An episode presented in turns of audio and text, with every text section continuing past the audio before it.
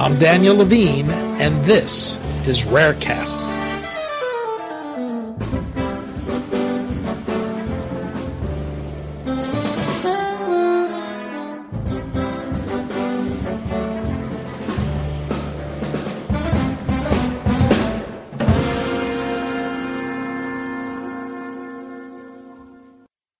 Edgar Kline's family can trace its involvement with a rare genetic disease back to the 1700s. In fact, Hagerstown, Maryland, where his family settled, has a higher incidence of hereditary ATTR amyloidosis because of this common ancestor some in the town share. The disease, which begins to manifest itself in middle age, can cause damage to the heart, nerves, and various organs. We spoke to Kline about the disease, the difficulty in getting an accurate diagnosis, and why he's trying to raise awareness about it.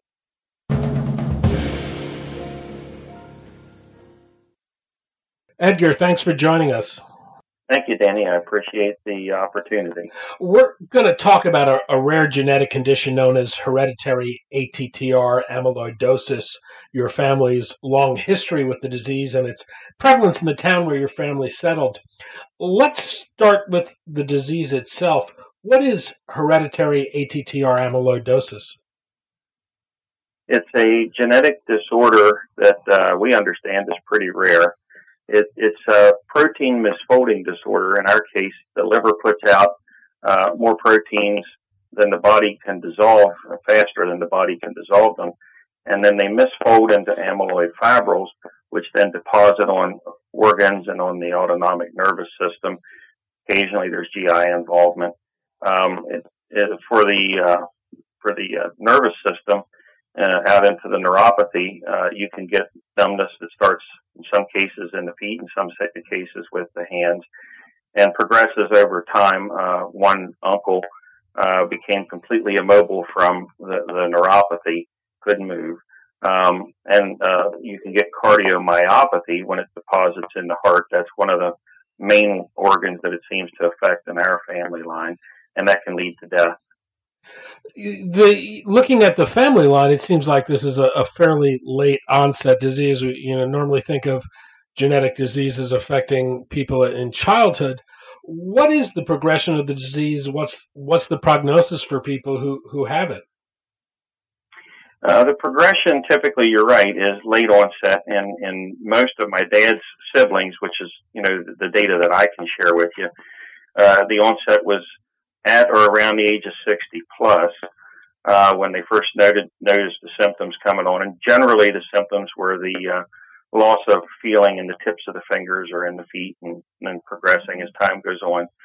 Um, we, my one uncle, did begin uh, noticing those symptoms at the age of 55, and he had to have a liver transplant. Um, and then uh, we go back further in time uh, to the, the 70s, 80s, um, there was a cousin of my father's who uh, onset was much earlier, and he died from the disease at the age of 39. So it was a rare case that he got onset early. That was not typical.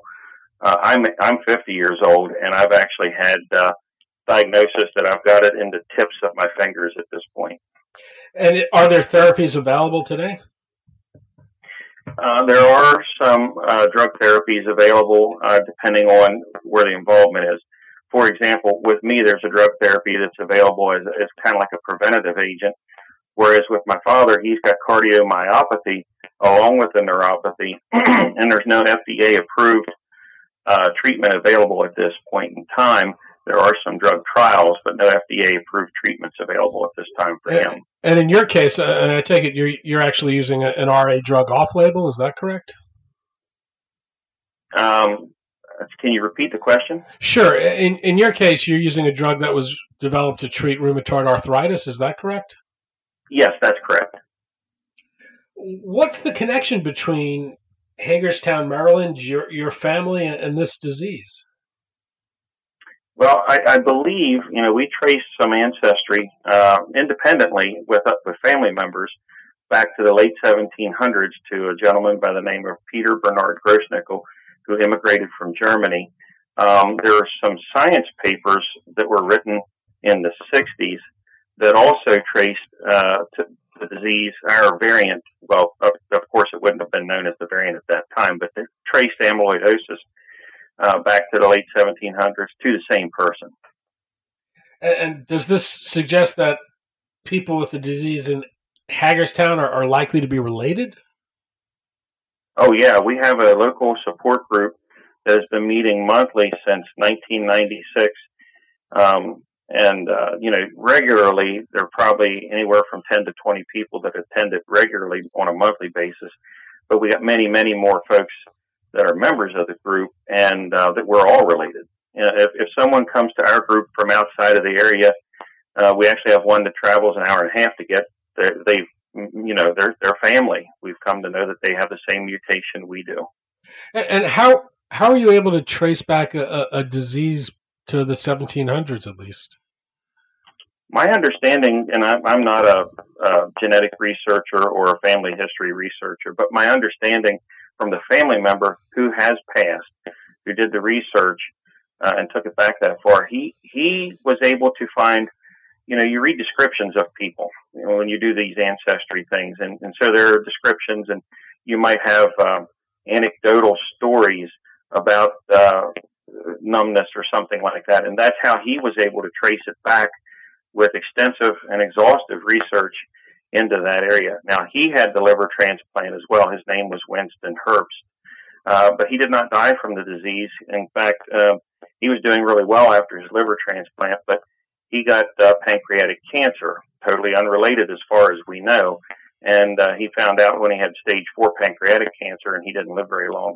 So um, we don't have we don't have any more of his data. His computer crashed, unfortunately. I, I understand your your dad had symptoms for many years before he was actually diagnosed correctly. How difficult a disease is this to diagnose, and is it often misdiagnosed or recognized as something else? I think it is often misdiagnosed. In the case of my dad, I think because he worked on concrete his entire life, standing up. Um, he thought that burning and, and, the sensations that he got in his feet, because it seemed to get to his feet first, uh, he kind of attributed it to his work. Now, even after I was diagnosed in 02, uh, quite by accident, my um, uh, PCP had uh, ran some reg- regular old blood tests and uh, mentioned to me that a liver count was high. And I spoke to my father, and he said, "Well, you should talk to our cousin uh, who's who's going through the liver transplant now. Maybe you should uh, send your blood away." And I did, and it came back. So he knew he had to be the carrier at that point, but um, he he just kind of felt like, well, if it's just this little bit of burning, uh, and at the age that I am, I'm doing better than most of my family members. In his mind, you know, we'll, we'll just take it one day at a time, and because he didn't want to go through a liver transplant, that's something he didn't want. And at that time, there were no drugs available. There were no treatments available other than a liver transplant. Is there a test used to diagnose the disease? Now, there there are genetic tests available. There there are all sorts of tests. There there's something called a fat pad biopsy. There are genetic tests. I believe that there are some other tests in development. Um, I believe there's a saliva test that's available. So there are there are numerous tests. And if I also understand right, um, Alnylam Act uh, is a service that's going to be offered by Alnylam to uh, provide uh, the free genetic testing, and they're also going to provide follow-up counseling uh, as well. And, and I, I, take it there's a real danger in misdiagnosing this disease and, and treating a patient for something other than this disease because it can actually worsen the condition.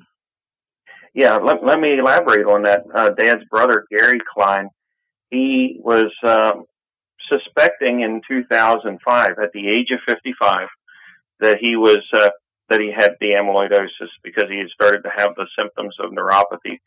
Um, so he went to a neurologist, and three times over a period of almost two years, he saw a neurologist who three times tested him and said, uh, "We think you've got neuropathy brought on by MS." And finally, in uh, 2007 in, in uh, like January, he got his positive diagnosis for familial uh, hereditary TTR amyloidosis.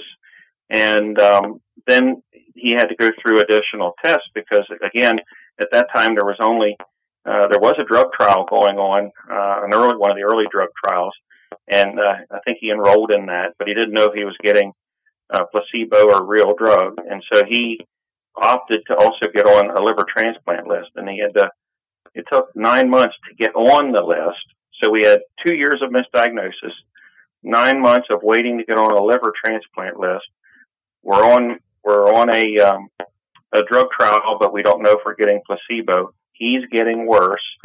And then after he got on the liver transplant list in September of 07, it took 20 more months into uh, 2009 before he got his liver transplant.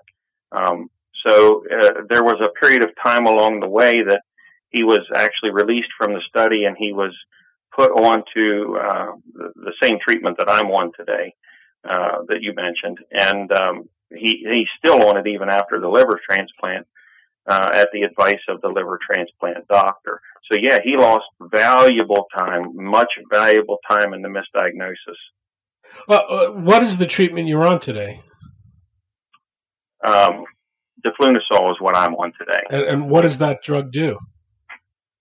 It's an anti-inflammatory, really, and like you said, it was treat, used to treat rheumatoid arthritis, and it should slow progression down. Uh, that's my understanding. It doesn't stop it. It doesn't cure it. It just slows progression down. In terms of the drug pipeline, I know there was a, a recent disappointment uh, that Alnylam had with a, a mid-stage candidate that had safety concerns that they stopped development of, but they do have a late-stage drug in development. Is, is that something that's giving your community hope? I know that there is an expanded access trial for one of the treatments that Alnylam has developed. It looks promising, and there are a few folks in our group that have expressed interest in it. And um, I believe they're going to be talking. Uh, Johns Hopkins participates locally uh, with the expanded act. A few of the folks there are going to be talking to Johns Hopkins and, and to seeing whether they're eligible for that expanded access program or not. In the case of this disease, it's the problem with overexpressing a protein. Does this drug mute the production of that protein? It, uh, what it, yeah, it reduces the level of the protein produced. My understanding this, this particular trial, so it, it reduces TTR levels to about twenty percent. And are there other drugs in the pipeline that, that you're watching or giving you hope? My understanding, uh, and I just learned this this past week uh, from the folks at Alnylam um, that there are some other drugs in the pipeline that uh, give me hope. For example, I can't go on this trial because I don't have enough involvement in the neuropathy, but there may be something coming along that would uh, be something that would be a candidate more for me to, to stop it before it gets started, so to speak. So there are some things in the pipeline, and that gives me hope and hope for my you know children and grandchildren as well. And, and you work to raise awareness for the disease. Do you do that in Hagerstown? Do you do that more broadly? Um, I helped uh, form. I did not help form the Hagerstown group. It formed in 1996 before I became aware of it, but I do uh, go to those meetings as often as I can. I share all the information I have. Um, I also helped form uh, a support group in the Baltimore, D.C. area in 2002 when I was first diagnosed, 2002 to 2004 in that time frame. And I actually uh, was probably kind of like the uh, the MC of the of the uh, annual event that uh, is held in that in that region for the first two meetings, and then there were some other folks that took that over. Um, I have a business that I run, and it keeps me extremely busy.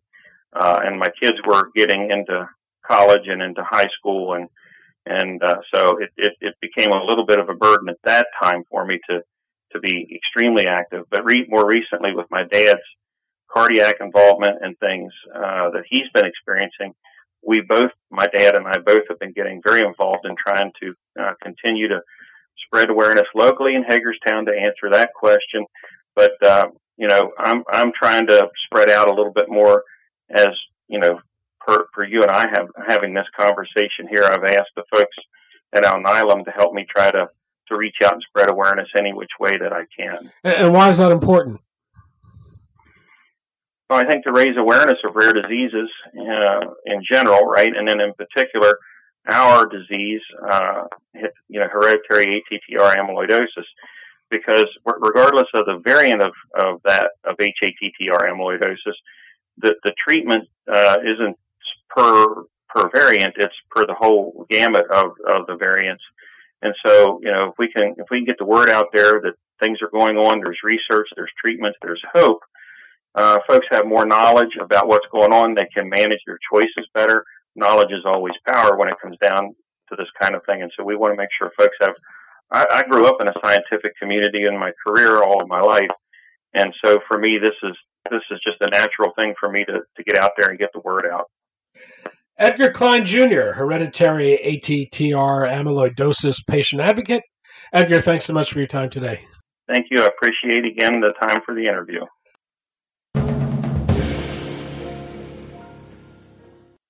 Thanks for listening. For more information about rare disease and to connect to the rare disease community, go to globalgenes.org. To keep up on the latest news and trends affecting the rare disease community, be sure to visit raredaily.org. You can subscribe to the Rarecast RSS feed through raredaily.org or through SoundCloud, iTunes, Stitcher, or your preferred podcast manager. The Rarecast is produced for Global Genes by the Levine Media Group. You can also find our podcast, The Bio Report, on these popular podcast sites. Our theme music is composed by Jonah Levine and performed by the Jonah Levine Collective. We'd love to hear from you. Drop us a note at danny at levinemediagroup.com.